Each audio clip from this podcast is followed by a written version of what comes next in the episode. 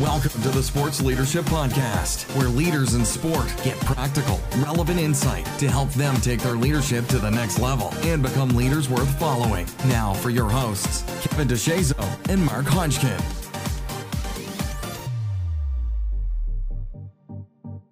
All right, friends, welcome. Episode 32 of the Sports Leadership Podcast.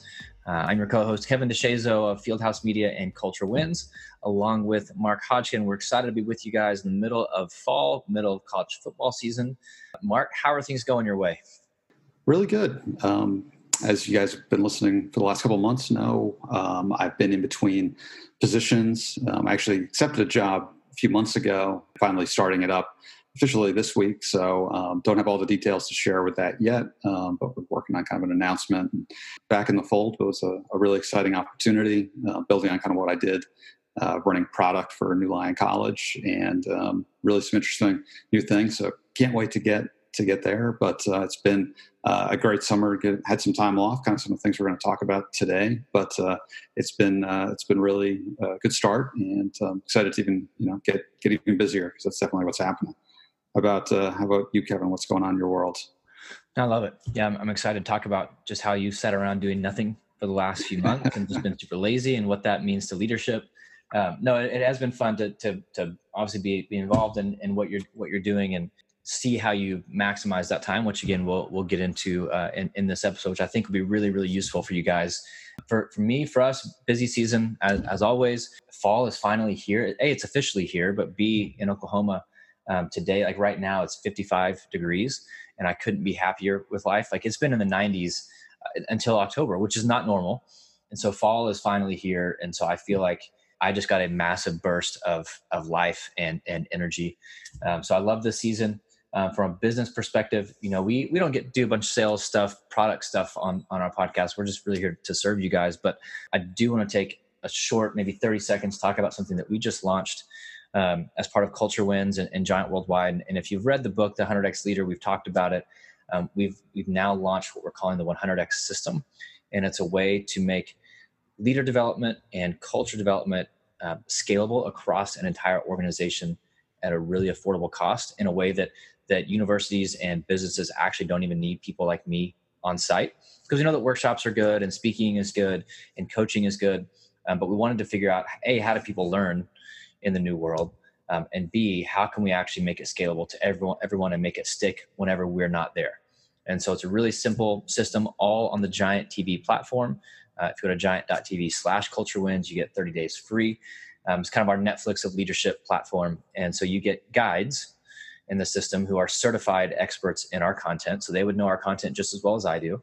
You get one or two of those on your team depending on how big the organization is.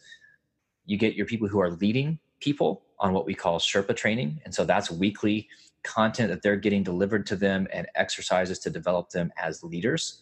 And that's that means your people are getting better on their own time. Right? You don't have to wait for a workshop, wait for a speaker. It's like they're getting better as leaders every single week and learning to multiply that. And then you get everyone in the organization on the Giant TV platform, so they kind of get get that into the water system, so to speak. Um, so it's really exciting. It's rolling out. I mean, organizations like Google, like Chick Fil A, like Delta, like the U.S. Air Force, uh, and athletic departments around the country. Um, so just a fun new thing that we've we've tried to say: how can we scale, really scale leadership, and really serve organizations um, and change industries? And, and we think this is it. Yeah, that sounds great. It's really interesting. We talked about it a little bit offline, and definitely a great opportunity if you're interested in in doing it, or um, and especially involving your team. You know, maybe the, your organization can cover it. Really seems like a good opportunity uh, for that. So, Kevin, where again do they find more information on this? Yeah, if they just want to shoot me an email, kevin at culturewins.co, or you can DM me on Twitter at Kevin DeShazo.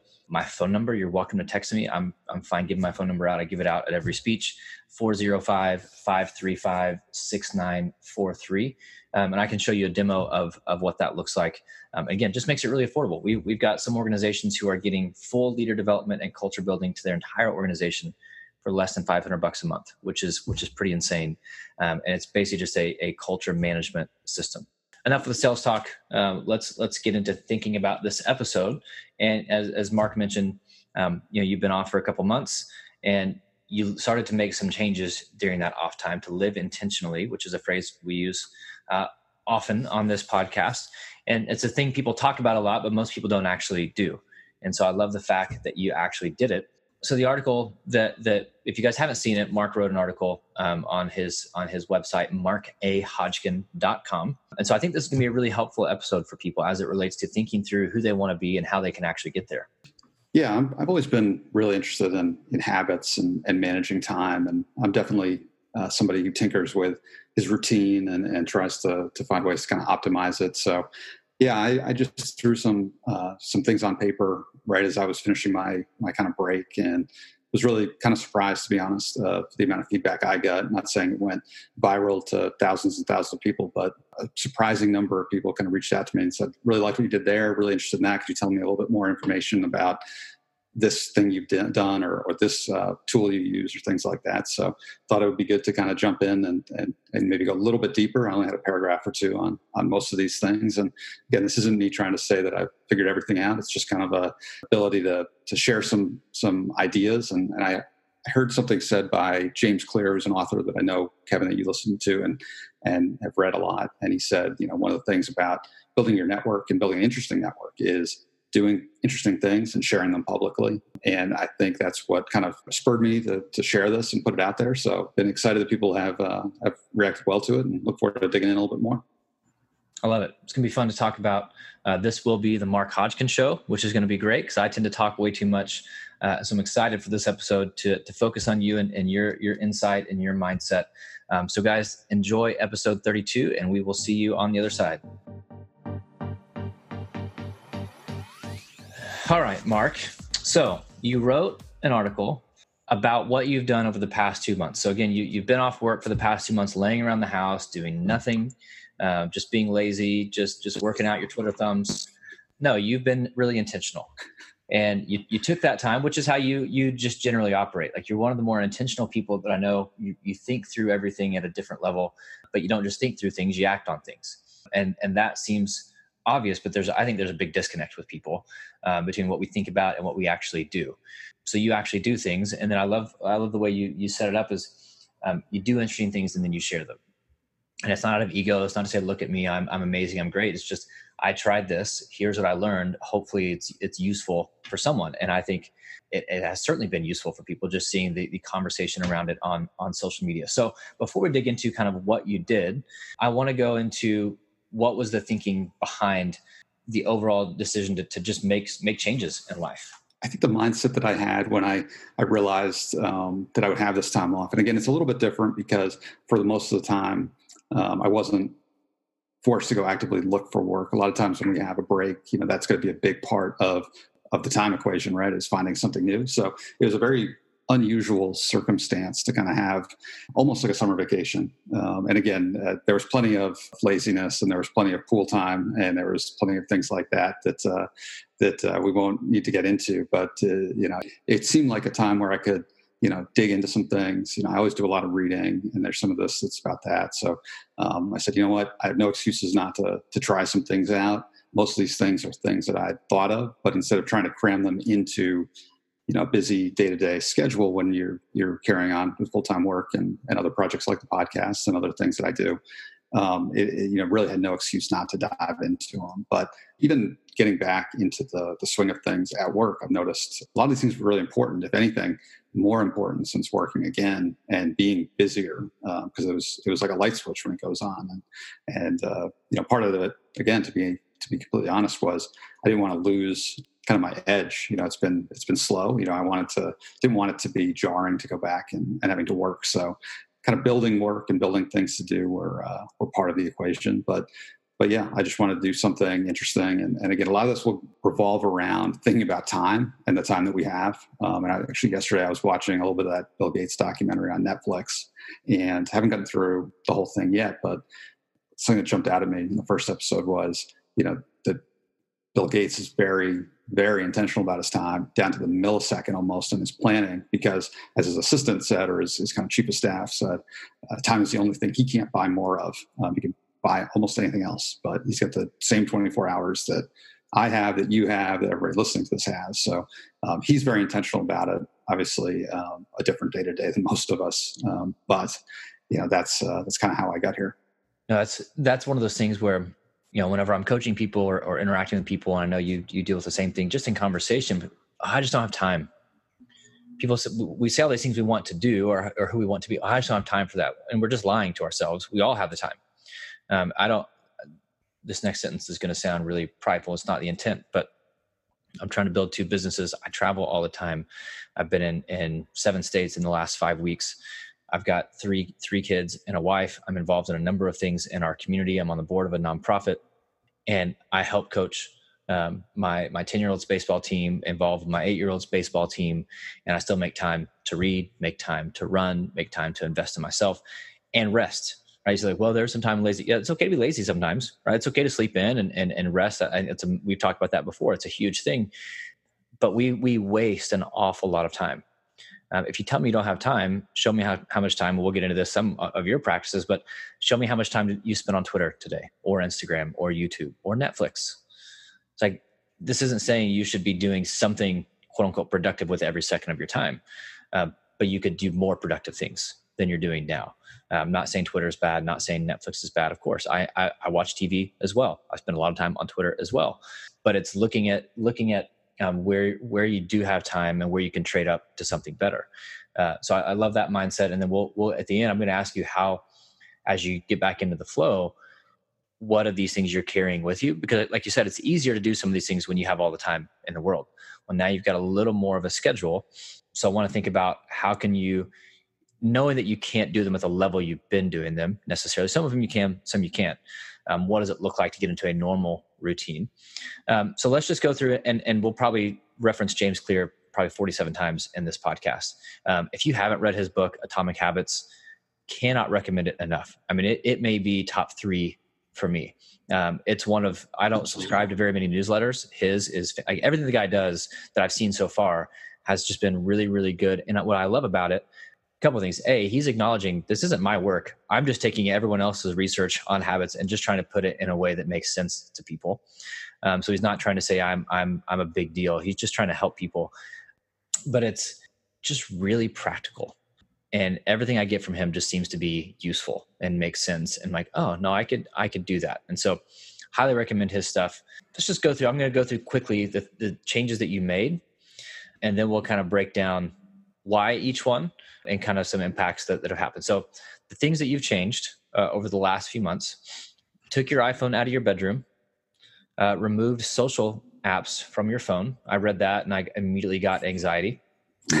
uh, disconnected from the news, began reading summaries and blinks, removed meat mostly from your diet, and then set up an exercise system and then worked with your hands. So these are these are small some of them, but powerful, impactful changes. Some of them are bigger, require a lot more sacrifice uh, than others, a lot more planning than others. Um, some of them are just small things that can have a big impact on your day. So let's start with the first one. Took your iPhone out of your bedroom. One of the things James Clear talks about is you know, we all want to be better, right? Um, I want to be a runner. No, why do you want to be a runner? Right? I want to take. I want to there's got to be a why behind the habits that we're trying to build or we're never going to do them. Like i don't want to be a runner. I don't i don't love running. I, I want to run so i can be healthier so i can be a better husband so i can be a better dad so i can live longer for my family so i can be more effective at work right? Um, mm. so that keeps me no i have to i have to run so i can uh, i can make sure those things come to fruition. So with with the phone uh, taking that out of your bedroom what was what was kind of the why behind that?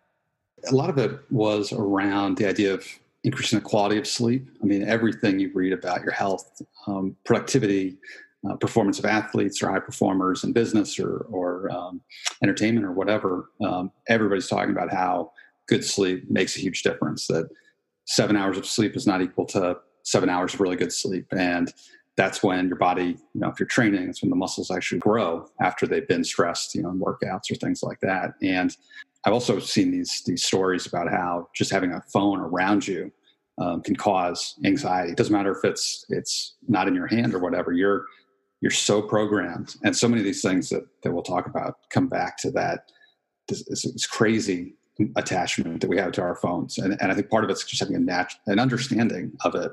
Doesn't mean you need to get rid of your cell phone. I sure, certainly haven't, can't imagine doing that, but being serious about like how you use it and understanding that like there are problems around it. So you know, there's some of that that, that research you saw, but you know, it, it's always kind of abstract until you make some changes yourself. So I, like almost everybody, had kind of slept with the the phone on the nightstand, and way too often, you know, as I'm falling asleep, um, it's buzzing. You know, I've, I've killed most notifications from my phone. That's something I've done for a long time. But you know, you'll get a text or you'll get um, a buzz for something or whatever, and uh, you'll just go over, turn over, see that phone, grab it, and then the famous the scrolling. You know, just the the scrolling, and sometimes that would add up to like 20 minutes or something, which is just totally crazy if you think about it.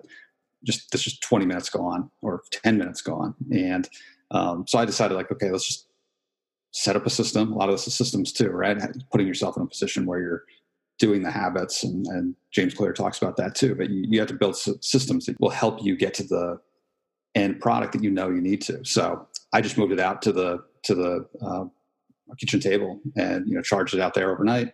You know, if I really needed something, if the phone was ringing, you know, I could hear it if there's an emergency, but you know, it wasn't right there to pick up and, and go with. And um, you know, I've seen a lot of people who've said, you know go buy an old school alarm clock you know for instead of using your phone because you hit that that snooze or you pick up the alarm and then all of a sudden you're into the phone the phone's got your attention so i found that by doing that and, and i use a, a, garmin watch to uh, to kind of wake up and, and, things like that so i didn't I haven't done the old school alarm clock yet but i noticed I the most concrete thing i noticed was that my time around in the morning was more what I wanted to do. Or, you know, do you want to get a workout in, or do you want to, you know, catch up on some work, or or just sit with a cup of coffee and, and enjoy it? Um, you're not already on somebody else's agenda based on what emails came in through overnight or whatever. So, kind of surprising that, that I would get to the point where maybe I haven't gone through my phone until I'm heading out the door for the day or, or something like that. And, and again, all this, you have to manage what your job responsibilities are too. You know if you're on call it's not you can't be you can't be irresponsible or, or unreachable. Um, so you have to kind of set up that system that works for you. Um, but you know not use it also as kind of a crutch that i need that phone plastered to me and being going through it because i need whoever has my phone number or my slack uh, channel or my skype username or any of the other thousand ways that can be reached uh, you know they're not going to have access to me at all at all times so um, I, I, thought that one was pretty. I've enjoyed that quite a bit, and, and it's definitely uh, seemed to be sleeping better. And and like I said, the mornings definitely seem a little bit better. Well, and it, and it allows you to start your day. Kind of go back to the language we've used before and on the podcast in, in first gear, right? You're not waking up in fourth gear or fifth gear where you're immediately checking email, checking social media to see what you've missed or what's going to happen that day. You can wake up and be present with yourself, with people around you um, and check your phone whenever it's time to check your phone. Uh, and because most of us we're not on call, but we act like we're on call, right? So we treat our phone as if it's always got to be be available to us. And and I, I do. I, my phone is on my nightstand. It is my alarm. Um, I turn it on. My phone goes on do not disturb at, at 10 o'clock at night. So I get nothing from 10 a.m. to 7, 10 p.m. to 7 a.m. I get nothing. Now, if I've got to wake up for a four o'clock flight, that's, that's different, right? I've got to have that for an alarm. Um, but I've I've considered after reading your your blog post like maybe what what would it look like on days when I'm not traveling to to leave my phone because I don't read in my bed. So I've made that I think my my phone is just it's just there, um, but it's not really serving any purpose by being there, right? It's it's just there. I I don't look at it, um, but I think probably mentally I still know that it's that it's there. It's probably mentally still a concern, um, just the, the, because of the awareness that it's there. So uh, I, I think that's great, and it's rest is an advantage, right? Like we have to be, we have to rest and we have to rest well. And so that's one that obviously can easily be carried over um, as as work continues, right? That's that's a that's a, a, practice that can that can continue. That one kind of builds into the next thing you did, uh, and I, part of me just wants to skip through this one because I just want to yell. Um, it's not true, but you removed the social apps from your phone. So you took Twitter and Instagram off your phone because, like you said, and you mentioned this already, you just find yourself scrolling for 20 or 30 minutes when you were just trying to take a quick look. And this is a huge one, especially I think for people who are listening to this podcast because it's a lot of people in the sports space, in the sports and social space. And whether you're in the sports and social space or not, if you work in sports, you're probably in the social space. Um, you're just spending time there. And so that you can justify the amount of time that you spend on social media but you went so far as to say, and I know you've done this before. You've taken you know a month off Twitter, a month off of social media, um, but just to say I'm going to delete the apps from my phone. That doesn't mean you're unplugged from social media, right? You can use Twitter um, on on your computer. You can use Instagram on your computer and scroll through pictures, and but you took them off your phone. What was kind of the why behind that, and what did you what what change did you notice in in you from not having those apps on your phone? the easiest and most obvious thing is uh, screen time on my iPhone just plummeted. You know, you check that, and uh, I encourage everybody to kind of do that from time to time. Um, and it, it, the number can be horrifying sometimes. So, one thing, just less. You just end up with less time on your phone. I mean, the, these these social media apps are designed to be uh, little slot machines in your pocket. They're designed to be addictive. Um, there's no doubt about it. No matter what any of these um, tech companies say about uh, wanting to reduce time and, and addiction. There's there's literally no interest uh, from that, and that's how they're they're produced. Um, and I think you hit on it really well. Was I had been I tried these experiments before, and I didn't want to completely unplug. Um, I did actually really usually enjoy those week or month long kind of fasts, but I wanted to say I, I want to be still involved. I want to catch up with the benefits of social media because there definitely are uh, benefits. You know, I think we wouldn't know each other without without Twitter. You know, this would never have existed. There's we all have stories like that. Um, that that social media has really brought a benefit to us. I think what getting it off my phone allowed me to do was really just be a little bit more honest with how I want to use the product instead of being used by the product. Um, you know, technology is a is a wonderful slave but a terrible master. Um, you know, and it, and it I try to approach it that way. So I end up checking it again, like you said, on the computer fairly regularly, but I try to do it more just sporadically. Check in the morning, check it midday, check in the afternoon, check it at night, maybe, but not having that in my pocket. So if I'm waiting for something, um, I'm just going to Twitter and then losing time, losing 10 minutes, 15 minutes, 20 minutes. Like you said, it, it adds up. So I've found myself and I've kind of forced myself by taking it off my phone I don't have to rely on the willpower not to to check and spend time. It's just not there, so I don't have an option. So I've tried to drive it to you know things like uh, my Kindle app, um, the Pocket app, which I use a ton. So if I ever see an article, um, I'll usually go through all my emails or my newsletters or social media. Instead of reading the article right there, I'll flag it in Pocket, and then I have a, a great place to go where I can just kind of knock out a lot of reading at one time. So I'll pull that up instead of being on Twitter for for 10 minutes. I'll read one pocket article or little bit of a book on Kindle or, or whatever. Um, and I think that's uh, that's really been good. And I guess what I would say about social media, I guess it's just kind of a challenge. Like you said, everybody who's listening to this is probably pretty active on on Twitter. And you know, I'm not saying you should be completely disconnecting from it. Some people think that, but um, I think it's about being and taking a really honest look at how much you're using it, and then okay, what are the benefits that I see? Can I get those benefits without being on it all the time? So I can still stay updated. This is actually probably the first time I haven't wanted the chronological timeline. That was kind of a, from a real granular level. Um, I've seen the value of kind of having the the posts that I normally react react more with or I, I check out more. Those are surfaced higher, so I can check kind of catch the important things I want to see um, and the, the things that I don't want to miss to get that benefit. Because I think there's a lot of people and a lot of us that see the benefit on something like Twitter or social media and they, it's what Cal Newport calls the any benefit not mindset, where you find one benefit, say there's one benefit here, so it's definitely a great tool to use. And it's, you know, it might be a great benefit. Can I get it in 20 minutes a day instead of two hours a day? And I think that's actually, I wouldn't be surprised. I haven't been able to crunch all the numbers, but that's probably like where my social media use has gone from something like two hours uh, a day to, to 20 or 30 minutes. So I'm still there. I'm still sharing content. I'm still seeing posts. I'm still interacting with people that, that are important to me, but I'm not using it as a complete crutch um, on my phone because we, we all use our phones too much, right? I mean, I don't think that's, a, that's breaking news. Um, so it's helped me spend a little bit more time on things that I have assigned more value to. I love it. And it's, it's also saying, and you, you mentioned this, that we're not saying social media is bad. That's not the point um, we're not saying you should spend no time on social media, but it is it's it's being intentional to evaluate why am I on it, what benefit am I getting from it, and how much time do I need to be on there to get that benefit? Because I don't need to be on there two, three, four hours a day, and I don't care what your job is, because you can create without being on social media. right? And then you can go post and then you can back out. Now, of course, if you're managing an account, you've got to manage the replies and all that. I get it. Um, but it's also, we, I think we forget there are millions of people doing amazing work, meaningful work, building successful careers, successful lives that don't use social media to document, to share all their days. They don't have they don't have social media at all.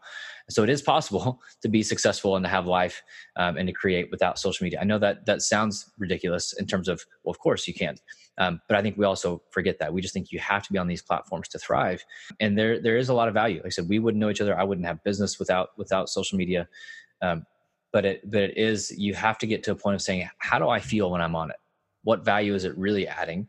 Um, and if I want to have a better mindset, what what role is social media playing in my mindset and if there's and it's going to be both right it's going to be good for your mindset it's going to be negative for your mindset so how can you try to eliminate the negative I, I read an article this is maybe a year ago titled something about how to make your phone a tool for productivity but rather than distraction something along those lines and it was some of these these similar things and i put into practice almost all the things that so i don't have notifications other than texts on my phone um, i don't get email notification i don't get instagram i think i get uh, i get twitter dms because those are essentially like texts but I turn off notifications. Twitter is such a business tool for me. It's still on my home screen, but all the other social media platforms are a couple screens away and inside of folders. And the Kindle app, I said, is on is on my my homepage. And so the idea is instead of opening Twitter, open your Kindle app and read. Because what if that 10, 20 minutes you spent scrolling was 10, 20 minutes you spent reading? And then you actually got something really valuable versus two minutes of value and 18 minutes of of, of wasted time. Um, and Instagram for me, it's it's easy again for me to just get lost scrolling. Now it takes four or five swipes for me to get to Instagram. That's a lot of. I, I'm lazy. I don't. I don't want to swipe that much to open any apps, and so I don't use Instagram near as much uh, because it takes. And same thing with LinkedIn. It takes me. It's harder for me to get to it, so I use it less. And so I think, it's, and and I look at. I do think it's it's key to look at your, uh, and you'll throw up when you do it, but look at your screen time on your phone. Uh, when I made those changes from from that article, uh, my my screen time on average is down two hours a day. I'm just as productive. I'm just as informed. I'm much healthier mentally, and uh, you know, life is going just fine. And what's interesting is my my social media time went down. My Kindle time is that's where I tend to get the the trade off for me is is reading books. I love reading but I'll, I'll, I'll even pick up my phone with the intent to read and I'll scroll through something else. So again, these are just small things can make can make big changes. Another this one kind of builds off the last one, but being disconnected from the news. This one I think is really interesting, and I feel this battle of wanting to be informed versus being overwhelmed and frustrated and it just being a distraction because news let's be honest most of what I, we see is not new. I'm not. It's not fake news. Um, it's just it's it's. I don't even want to call it clickbait. It's just we you see one snippet of something and so it, it blows up and it's probably not even accurate or it's not the full story because news sells on fear and they they they they thrive on on emotion and so it, it, feels like there's not much reporting there's just yelling and being being dramatic and so you just said, eh, I'm good. I'm just going to disconnect from the news. Now, does that mean you don't read the news at all? Or you just don't get the news on Twitter? Yeah, it's a good question. It's I guess a little bit of both. I went through some stages, and, and this was a tough one for me too because I've always been kind of a news junkie. I'm interested in politics. You know, I was a history major and a and a government minor. Um, I've just always enjoyed kind of the the ins and outs of it and, and knowing what's going on and kind of priding myself on yeah being an informed citizen i think in a country like ours you you know you should strive to be an informed citizen. I think that's where it gets a little little complicated. So i guess to, answer your question the first part of it was i disconnected almost completely didn't check news. I tried not to even swipe over to that screen on your iphone that has some news headlines. And, and this was actually during the week when a huge firestorm about impeachment and a, a thing with the Ukraine um, hit, and I had almost no idea what was going on, and um, it didn't make a difference to, to to my day. You know, I was still I had stuff I needed to get done, and you know whatever outrage that the, the news is kind of going out on about, I really had no control over most of it. So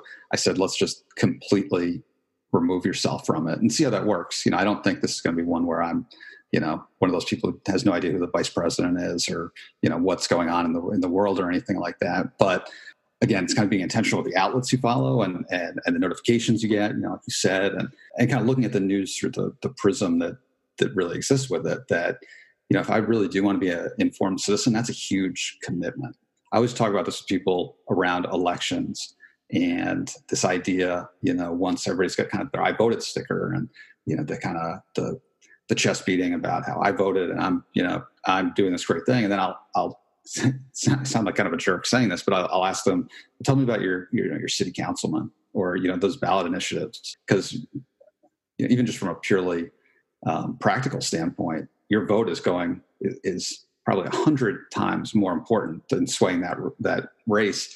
And it's the one that's probably the most direct day-to-day impact on you so you know it's just so much there's so much to absorb and there's so much to filter through especially with the news media we have today especially with the, the president we have today there's so much out there um, yeah and I, I, think you're right i think a lot of it isn't news it, it's just kind of a, an hour to hour horse race for lack of a better term we used to always talk about horse race election cycles but almost everything is like that now where there's just there's just so much noise and you know, if you really want to go through it and, and, and be an informed citizen, I think it's a big commitment. And I think it's, it's, it's noble, but I think, you know, you could also look at it the other way of saying, I'm not, this is important to me. I've got things I need to do. I need to take the step in my career. I need to spend more time with my family. Is following the news going to add value to that? You know, and maybe it doesn't. So again, this one I get, and, I, and I'm, I'm it's an interesting one, and I can see both sides of it, and and all. But it, it kind of just got to a point where it's so unnuanced and, I, am somebody who also I, I, do understand there's there's different sides i'm not a, huge ideologue. I'm not somebody who's you know got their red team blue team and and just sees everything through that lens. And, and i mentioned that in the article too that I, I put down that we always kind of say that we like to have both sides of every story. And i've heard that so many times. I'm you know i'm I like to listen to the other side and and and hear what what they're saying, and that I don't I don't let the the opinion drivers at MSNBC or Fox or whoever push your push my opinion. I, I don't know how accurate that really is for most people. When you look around, it doesn't seem like that's really the case, and so I applaud the people who do.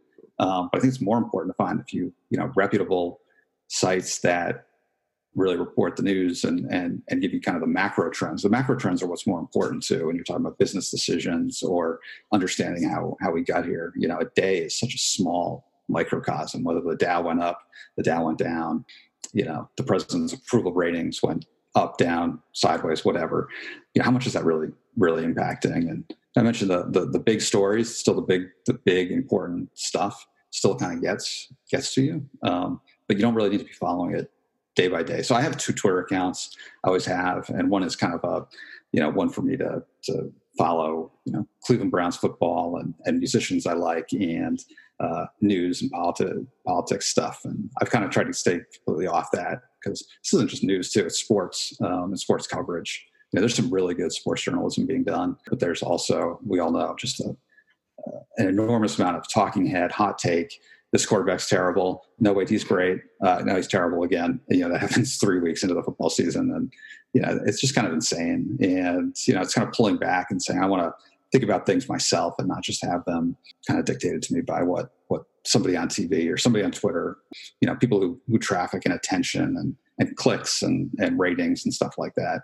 You know, am I thinking for myself? Am I spending time really getting into what's important to me and thinking about t- tough issues or am I just I'm going to go on and see what MSNBC or Fox News said about that issue and then have an opinion and be outraged about it and blah, blah, blah. And it, it just distracts you from what is really important, which is, you know, whatever you decide to do with your life and your family and, and your, your work and, and your, your hobbies. So that's kind of what went into, into that one.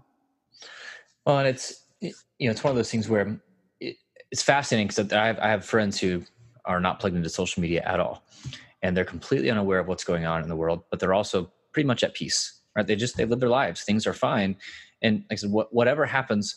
So with with the impeachment, the whistleblower in Ukraine, it's like me knowing that doesn't change how I operate day to day.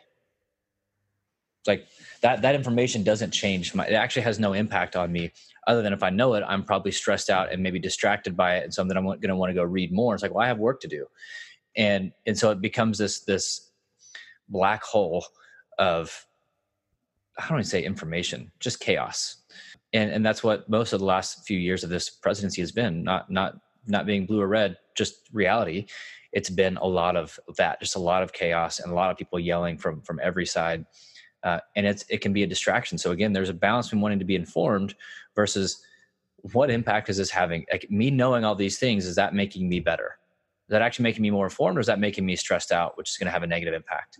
So I think I love it. It's just a, again being really intentional about how you're how you're operating, about the information that you consume, and knowing that what you take in, whether that's food, whether that's information, that's going to impact you, right? And so to be be like if that's kind of a negative impact, I'm I'm going to cut that out. So I think that's that's just such a fascinating thing. And to your point that if it's a big enough story, it, it'll find it'll find your way to you.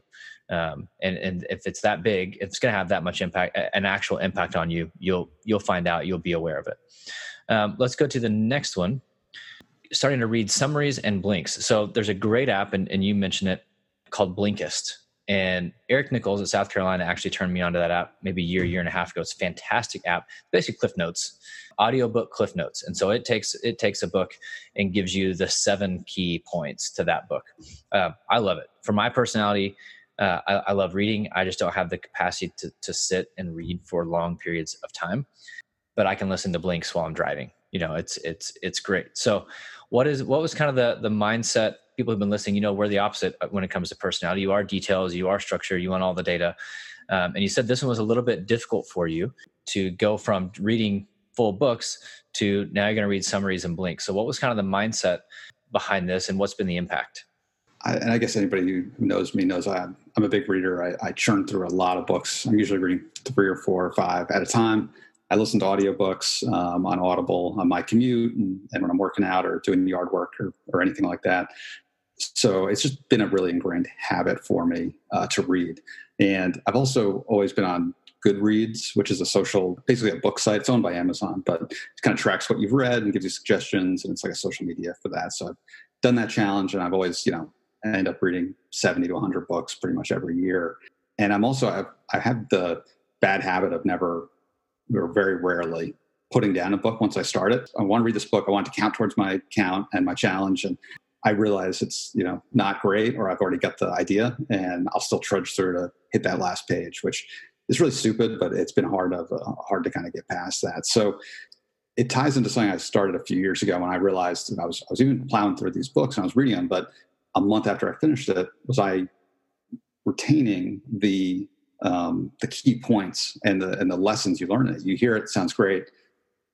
Okay, what happens now? Is it just in some deep recess of my mind? And um, you know, I might be lucky to pull out one or two tidbits later on. So I started taking um, much more detailed notes via the the Kindle app, which is where I read ninety percent of my books. You can um, you can highlight them and then export those and save them. I save them in an Evernote notebook, and, and just kind of have some of the the big points about them. But I guess when I started thinking about, okay, I'm reading a book and it might take me four or five hours to finish the book and then I finish it and I go, yeah, that was good, but I feel like I could have gotten that in like 20 pages um, instead of 250. I could have probably retained that information, maybe even better with a summary. And you mentioned blinks. I've just started it, um, and it's absolutely fantastic because it does give those quick summaries. You can either read them and highlight, and actually, if you do the reading and the highlight, you can set it up with your Evernote so it actually automatically imports to almost exactly the same format I had last time. So every time I take notes, I try to even synthesize the summary and then have that uh, so I can always just kind of go back to it for whatever it is, whether it's a, a writing project or just want to, hey, I need some, I need some uh, refreshing on something I learned. So um, it took a little bit of a, an adjustment to go from, you know, and, and, it's funny, I've had this argument with friends too about, you know, if I listen to a book on, on Audible, does that count as reading it? You know, and you get people get really, really intense on this this this argument of whether it counts as reading. At the end of the day, it really couldn't matter more. What does count mean? Did you did you read it or or listen to it? Did you retain the information? Is way more important. So, you know, it, it I was somebody who thought if I listened to it, you know, that counts as reading one. And but it doesn't if you read a summary or a blink recap. It t- takes some getting used to to say, okay, I'm just going to read a summary that somebody else took of somebody else's work. And, and, there's even thoughts you have about like whether it's it, it's ethical to to have a a recap of somebody else's you know full length book. But anyway, a million different ways I could go with that. But uh, you know, I, I decided to okay, I, books I've either read, I'm going to start reading some of the summaries to kind of refresh them and just kind of get the main points, the real actionable things in a way shorter format. And you know, take, took a little bit of checking ego, I guess, to say, uh, yeah, I'm not reading this book, but I'm getting something out of it. And I'm getting something out of it in way less time. Again, make make use of my time. I could get these um, these blinks uh, easily read on my phone or listen to on my phone in the time that it would have taken me to to scroll through through Twitter. So you take that idea that you talked about with the with Kindle, which I still do and is, is outstanding, but okay, instead of mindlessly scrolling and maybe picking up one or two things um, on social, um, I could get through an entire recap of a book that's important and interesting to me. It doesn't take the commitment of either I'm going to buy it or, rent it or go to the library or whatever. Um, I can bang through that idea and then just have have something for me and and it feels great when you get done with one. You're like, yeah, this is interesting. They they've synthesized, they've cleared out the the, the fat from it, and they, you have the information right there. So, been a really really good thing. So, tell me a little bit about your your experience with with Blinkist and how, how you you mentioned that Eric uh, turned you onto it a while back, but uh, how have you found the product?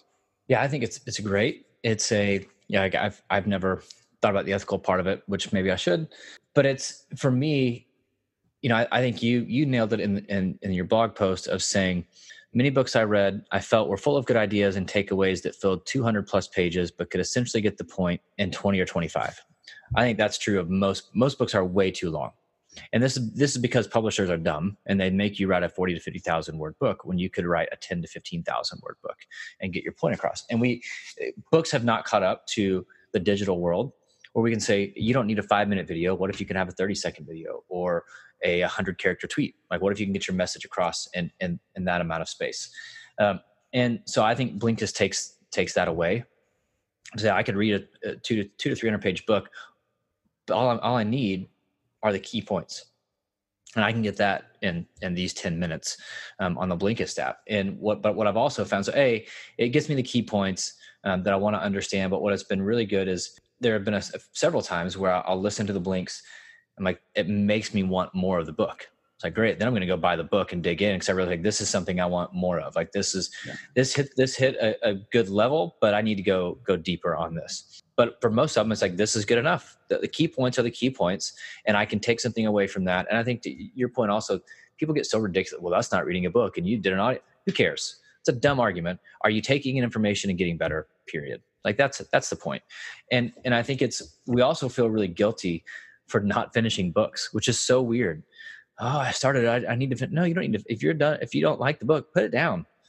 You know, like don't waste time reading another two 200 pages of a book. You're like ah this is just kind of okay. It's like no put it down and get it get a book that you're going to find value in. It doesn't matter if everyone else that you know is like talking about this great book if it's not for you it's not for you. So Blinkist just it's it's a way to get better again we, we talked about earlier of maximizing your time well what about on your drive on your commute? Instead of listening to sports radio or a podcast that you better be listening to this on your commute um, what if you listen to blinks? What if you're listening to books on your drive? Um, and then you're walking into work and you've got new ideas you're refreshed and you got better and you could read quote unquote read what 50 books a year that way. Just by listening on your drives. So i, I think it's a great app. Um, i think it's, i found it to be to be really useful um, especially for my personality. It, it fits great for my personality. Um, all right the next one. And i may get kicked out of oklahoma just for reading the sentence but you removed meat from your diet for the most part. Yeah, and it, and it's it's another one that's really weird for me because um, almost anybody who knows me or or has followed me on social, um, I've been a huge one. I love to cook, um, considered a, a, career in, in in culinary school back in the day, but I've really become like a big barbecue fan. Um, I have three grills in my backyard. One's a smoker, one's a hardwood grill, and one's a charcoal grill, and just you know, you you come to my Instagram, there'd be a lot of Instagram posts of uh, of smoked dead animals, um, and that's okay. Um, still, still love that. But I guess where I, I came from on this, and, and I'll, I'll set it up kind of how it came about was my wife and I went on an amazing vacation this summer. Went to the U.S. Open in Pebble Beach, rented one of these conversion vans, and, and camped down the Pacific Coast Highway. We're huge beer fans, so we stopped at a lot of breweries. We did a lot of you know splurge eating on our trip. You know, we got to get the the tri tip when we're in uh, Central California, and we got to try um, you know tacos when we're in San Diego. And you you leave a trip like that, you know, feeling kind of okay, I need to detox now. And and by happenstance, you know, we finished the trip with my my aunt and uncle who live in um, the Hollywood Hills in, in Los Angeles and are extremely health conscious. They're both, you know, they're both older, but you would think they they could easily pass for 30 years younger than they are. Um, and they're uh, incredibly active and incredibly healthy. And they've been vegans for, for a long time. And um, we started, they, they gave us a, uh, some samples of the service called Purple Carrot. Again, none of these um, none of these uh, companies we're mentioning are, are, giving us a dime today. These are just things that have worked for us. But it's like a meal service, like a, uh, a blue apron type thing, um, but for for vegetarian or I should say vegan food. And and just the three days that we finished up there, we just felt so much better, like noticeably better, having kind of detoxed. When we came back, we felt energized, which is different than than how we feel after most of our trips.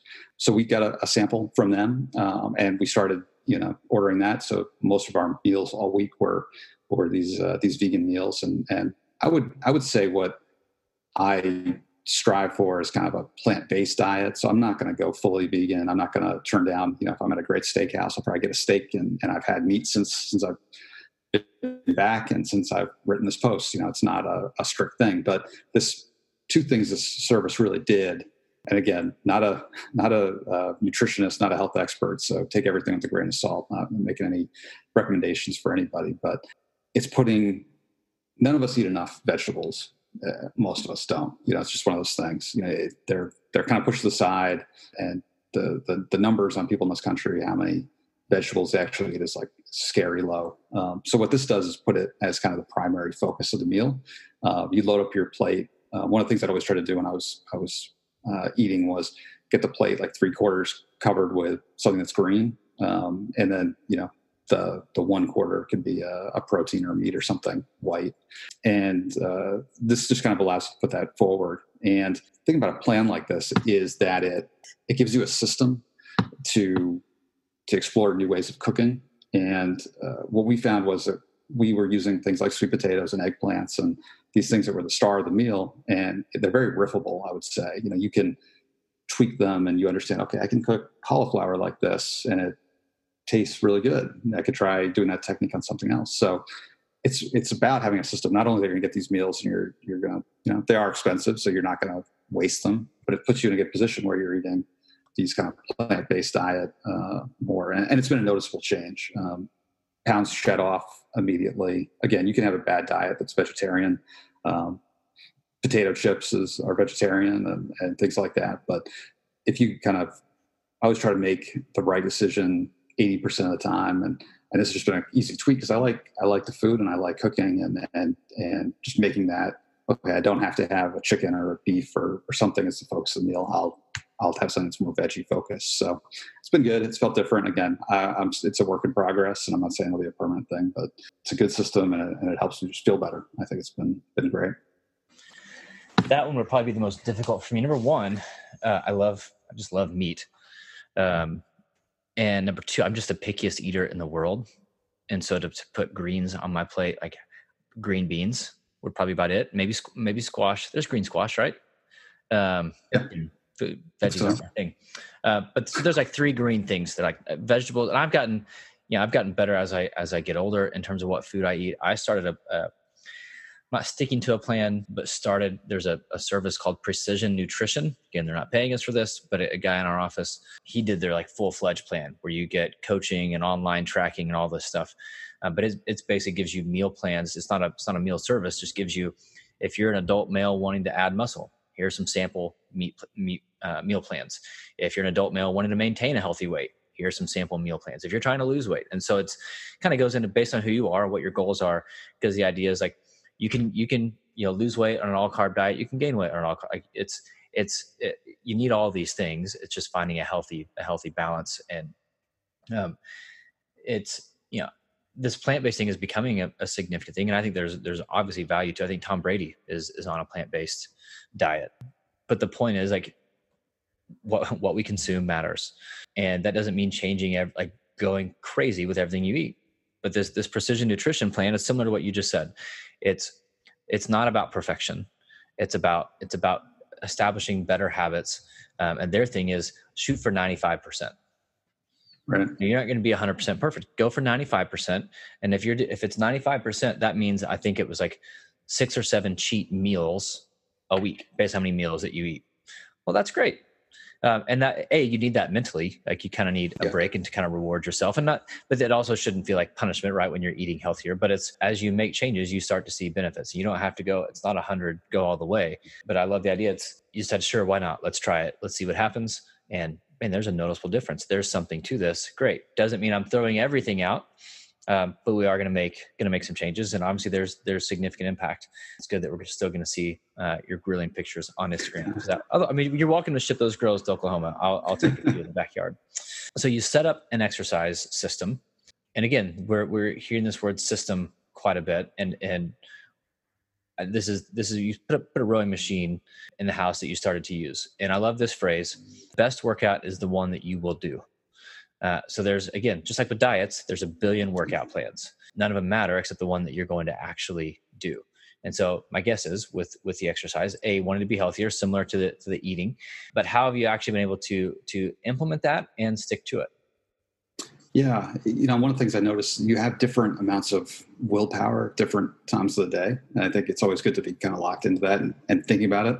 But I found, you know, in the end of the day when I'm kind of decompressing, I was like, oh yeah, I, should do a great workout tomorrow morning. I should, you know, get up early and I should I should do a workout. And that's when you have the the willpower. It's not necessarily when the alarm goes off at 6 a.m.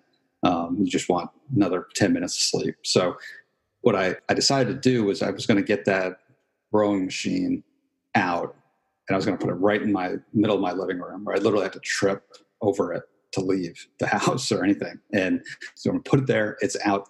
I'm going to take the workout clothes that I need. They're going to be sitting right on top of the thing. All you have to do is get out of bed and kind of roll yourself into the into the living room and it's there there shouldn't be any excuse just get on that thing because once you get on and once you start any workout you know you hear people say this all the time like just just start you know nobody you just do five minutes in the gym run for five minutes.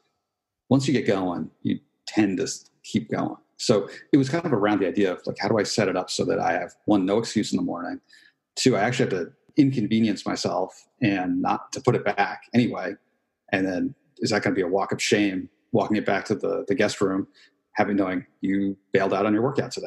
Like that's happened right? I'm not saying i'm perfect on anything. So that's like a deterrent that's a deterrent to not doing it so um, you're right it's all about systems so i wanted to get the excuse out of there huge believer in the, the the line you talked about the best workout or the best diet is the one that you'll follow um, it's not going to be the same for everybody it, you know you tweak and you learn and you, find out what works for you and and you find a plan that you can stick to and I said, you know, what? I do want some some TV time, like this rowing machine. I've heard it's a great workout. Um, I think I get on it, and it works, you know, cardio, and it and it works your arms and your legs. Um, and I can also have a podcast or a book on tape or you know a Netflix show or something that I just have on. And so roll yourself out, get on that thing, and by by the time the TV episode's over, you know your workout's over. And again, the the thing I would say is, you know, I don't think anybody has ever said the words, "Man, I really regret getting that workout in this morning." Well, it's we make things way too complicated, right? And that's that's the whole thing of the one that works is the one that, that you'll do. I don't I don't love running. I do really enjoy cycling, but it's a lot of work. Right. So for me, if I'm going to go ride with a group of group of guys, A, it's going to have to take at least two hours of my day. So I'm not going to get on the bike for 30 minutes. Um, but I've got to get up, I've got to get gear on, I've got to get the bike loaded up, and either we're going to like drive out to somewhere that we're going to start or i'm going to leave my, but it's just it's a lot of work just to get started running i can legitimately roll out of bed put on shoes and shorts and a t-shirt and go so i'll do it and and it doesn't have to not be hours i can go for a 30 minute run uh, but that's one that i will do and that i can do consistently and it, it takes me away from my family less um, so i think it's it's finding from an exercise perspective it may be just go for a walk um, we have to take care of ourselves. Like one of the things we, a tool that we use with leaders um, is this idea of the peace index, and it's how at peace are you?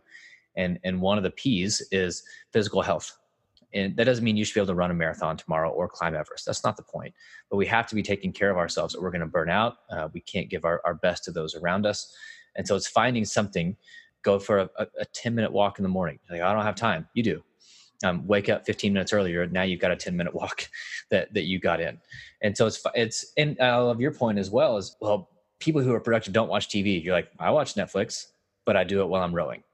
And so you're, you're getting that entertainment. You're getting that kind of, um, letting your mind rest for, for a little bit, but you're also working your body out at the same time. And so you, it's, just which is why I think Peloton has become such a big deal. Um, why why so many of these things you can go to the gym, put on a podcast, you can go run and listen to a podcast, um, or listen to music, whatever it may be. You can on a treadmill watch a TV show, but you can it allows you to get some of that recharge time um, with your mentally um, while also recharging your body. And, and, and working out is recharging for your body um, as long as you rest well. So take your phone off your nightstand when you go to rest that night so your body can recover appropriately. Again simple things. What what i love about all this stuff is some of these may seem drastic but they're really not. And that's the key to we we over hype and over dramatize change and habits so that we don't have to change anything. Um, we make everything seem so big and so difficult um, so that we don't have to do it and so it's like no i just got a rowing machine and i and i get on it. That's all. Like i'm not going down to the river and like getting with the with the rowing crew. It's like which we actually have in oklahoma city olympic rowers train uh, on the river here in oklahoma city. It's like i don't have to be them. I can just roll out of bed and fall into my rowing machine and and start. And so it's if we can simplify things we can actually take some action on that. So i love it. All right last one. Working with your hands. And so this is a really interesting one for me. Number one because i'm terrible uh, I am not. So if if the measure of a man is working with his hands, I am no man. um, I'm just not good. Like I, in my mind, and it's interesting because my dad is good at those things, right? Old school man. I mean, he can do electrical stuff, he can do plumbing, he can whatever. He would just figure it out. And I, and, but I was never with my dad to do those things. I was just always playing sports. And so while he was working on his car or, or fixing something around the house, I was in the driveway um, working on my game which didn't get me very far. But that's what I was doing. And so, but now my mindset as an adult, I'm like, there are a reason that plumbers exist, and like, like I don't want to take their job away from them. I'll pay them to do it. Um, but it's it's there is something about working with your hands. Um, I don't know what it is like, but there, there's something about it, right? Like there, it's just it does something to you mentally, physically. Um, so, what was kind of the, the the mindset behind that? Of of you said you, invested in a small shop in your garage with a variety of tools and just started to create things. So what's what's that all about? Yeah, I mean, you hit on some of it. There's there's always been something in my in my mind that wishes I was more like that. Like that I, well, one, owning a house and and you know when you grow up and these problems are your are your problems that you always want to know a little bit more about how things work and and how to do basic uh, maintenance and stuff. But also always always been jealous of people who create something tangible in their work or their art or um, or their jobs. And you know, my career entirely has been in the digital space. So I'm creating content for the Big East Conference. I'm creating, you know, uh, videos for the American Conference, and I'm then I'm building products for New Lion, and it's all digital. It's all bytes, right? It's all pixels on a, on a computer screen, which is great, and it's not a. There's nothing wrong with it at all. My career will probably continue to be in that as long as I can see. So I was thinking about how I could do some of this and also get that satisfaction of of creating something in a hobby. And you know, I think hobbies are really important too. You need that something to take your mind off what you're doing. And, and you always hear about those people who do stuff and they're doing amazing work or they're creating or they're solving problems. And the light flash happens when they're doing something else. Usually it's walking or in the shower. And that's there's scientific reasons for why when you focus on something and then you go to kind of turn it off and, and absorb great insights come. So I wanted a hobby that I could kind of do that, that it would disconnect and it would also be a lot different than what I do in my career. Because if your hobby is, you know, if you work in social media and sports and your hobby or something, surfing on Twitter, it's not, you're not really disconnecting. You're not really changing. You're not really, it's not different enough. And I, I guess the example I cite in the article is something I read about um, all these famous, successful people who had painting as a hobby. You know, Winston Churchill, George Bush later. They're, it's so different than what they're doing day to day, but they carved out time to do it and they all say that you know help them relax their mind, work on something different. You know, key thoughts and things that would make you better in your career would come to you when you're doing something drastically different as a hobby. So those were kind of the things that drew me towards doing it. I have a really long way to go before I'm anything resembling a craftsman or, or somebody who can do something really special. But it's a nice thing to work towards. You know, I've, I've done a few projects. I'm, I'm learning about it a lot, um, doing just via YouTube and, and playing around and, and, trying not to cut any extremities off my body with my uh, my table saw or anything. But it's been it's been it's been great. It's been fun and and it's uh, it's been frustrating too because you know you're learning something new and you know you're like this looks so easy to do and this thing doesn't look good but you look at it as you know as a project and a hobby and and things like that so yeah it's been it's been really different but you know it's it was intentionally thinking out like what would a, a hobby that could fulfill me in a certain way that i don't get at work and um, you know maybe even help me um, shift my mindset a little bit when i'm doing it yeah, I think there's it's, it's such a big thing. A, we should have hobbies, and I love the point that it, it shouldn't be at all related to what we do for our profession. And number one, it's I think if you feel stuck in your profession, a hobby may actually get you unstuck because you're going to go create and learn and do something new, which will stir up confidence. Like, no, I can do this and a regular job. Once you start accomplishing things um, in one arena, it gives you the confidence to accomplish those things in a different arena. So I think it, it, it, helps you get unstuck, but I also think it gives you, and you mentioned this, it just gives you better perspective when you get out of your work into other things. All of a sudden, you get a lot more clarity about your work. You get a lot more creativity about your work because your mind isn't always on your work. Um, and so I think there's so many benefits, whether it's working with your hands, you know, building things, whether it's gardening, whether what a painting, I don't know, whatever it may be could be exercise like running could could be a hobby of yours whatever, whatever it is i think there's value in in doing something outside of work this doesn't mean you're giving hours to it but you're giving something to it and it it it, sh- it, it should refresh you it should energize you um, a in life but also i think it, it, it has that impact for you on, in your regular work as well. So there's so many benefits to that. Um, and again these are all things that we just don't take time to do. Everyone what what i've taken from all of this is you know everyone wants to get better. I just, I just think that's fundamentally true. People want to get better. Um, no matter what where they are in life they, they want to get better. Um, are you willing to do something about it uh, and and most i mean i see it every day with leaders most just aren't willing to do things to create the change to get better because change is hard it's it's really really difficult because it's an acknowledgement first to say like i'm not where i want to be uh, and I'm not who I want to be. Well, that's not a fun thing to say, but that shouldn't be a negative beat yourself up. It's just a, just like, I'm, I'm not where I want to be, but I can be. So what am I going to do to actually get there? And do I believe that I can become that kind of person? And so I, I, I love that you've just taken these steps to be intentional. Um, so how is Mark today different from Mark two months ago? Yeah, it's a really good question. Um, you know, I I feel better in most realms than I did, and I think you know, we talked about this when I, we started the podcast, um, and, and, I had a, a, hiatus like this only three years ago, where you know I went into it and said I need to come out of this better than I was before, and I think any other time like this is, is really about that. But I I think when I go into work now, I have more of an idea of what's important and what I'm going to carve out my time for, and what are my non-negotiables. So I'm not getting yanked around um, on things that aren't important to me. Um, you obviously have things you have to serve. We all work for somebody, um, and we all have requirements like that. So, you know, I think it it cemented this idea that I'd like to tinker and I like to try new things, and um, I would rather give it a shot for a week. And if it doesn't work, it doesn't work. And and if it if it makes it better, then you know that's great. That's all I can ask for. So, I think it's I, I know some of these things are going to make me a better, more focused professional. Um, I've already felt that.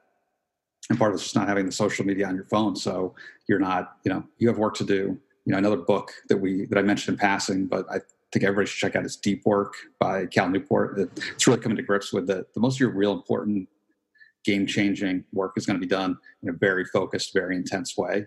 Um, and you can't have distractions. You need to work on being really focused on the important things and you know i, I think you know not all these directly go into that but they all they all kind of do too. You know, being healthier and feeling better physically, you're able to put more into into your work and and, and to be better at what you do. Um, so I, I think I think all of them absolutely no regrets trying any of them. If anything, I think some of these are going to be pretty lifelong habits that I'll, I'll keep going with.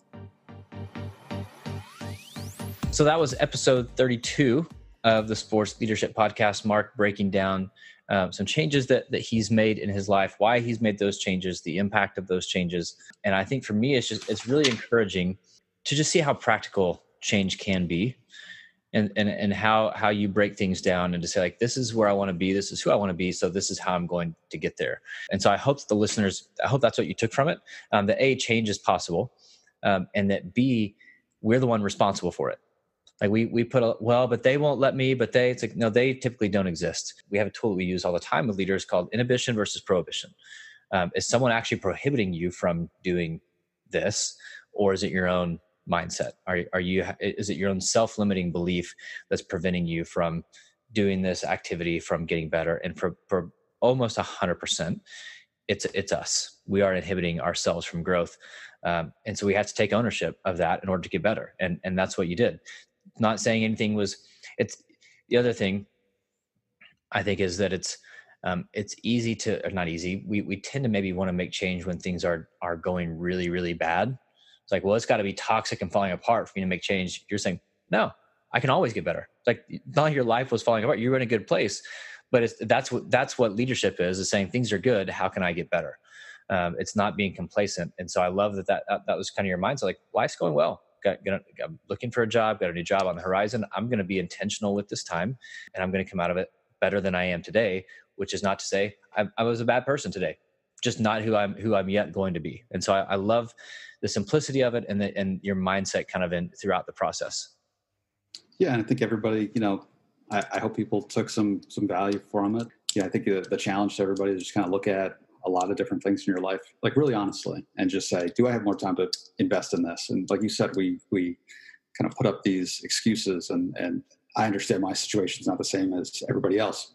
For example, we don't have kids, so you know I realize that I don't have to spend time getting them to bed at night and, and getting them to school in the morning and, and all that. But everybody's going to have some limiting thing. Everything, everybody's going to have some it out there to, to prevent them from trying to do better. And yeah, just pick, pick a few things, you know, that are interesting to you. And again, none of these things felt like huge, massive changes and throwing life upside down. Because I think that's where people get into trouble when they try to change habits is you know, January 1st, I'm going to work out six days a week I'm going to have a hundred percent clean keto diet, and you know, a weekend you're just you're just beat down because it's just too hard. You know, so it's it's about tweaks and it's about setting up your surroundings, those systems. Again, I hope everybody enjoyed that. Had to listen to me a little little more than usual, but uh, really enjoyed talking about this and and hope you took something from it. So please hit us up. You know, I'd love to hear if anybody else does and tries any of these things. You know, it'd be really cool to kind of hear um, how they're working for you again, reach out to, to either of us. Check out Kevin's um, uh, new program. You know, he's at Kevin DeShazo on Twitter and Mark underscore Hodgkin. I won't be responding on my phone, but I will get back. So please, uh, please reach out. Again, thanks for listening to the podcast. Really enjoying it. Again, doing it more regularly and and really appreciate the, the kind words that uh, some of you have, have, given to us and some of the people we've met through the podcast, like last week's guest, uh, Kevin Tiller. Uh, check that episode out if you haven't. It's very good. Um, so again, please drop us a review, um, subscribe wherever you listen to podcasts. And uh, until next time, for Kevin DeShazo, I'm Mark Hodgkin, and we'll talk to you soon.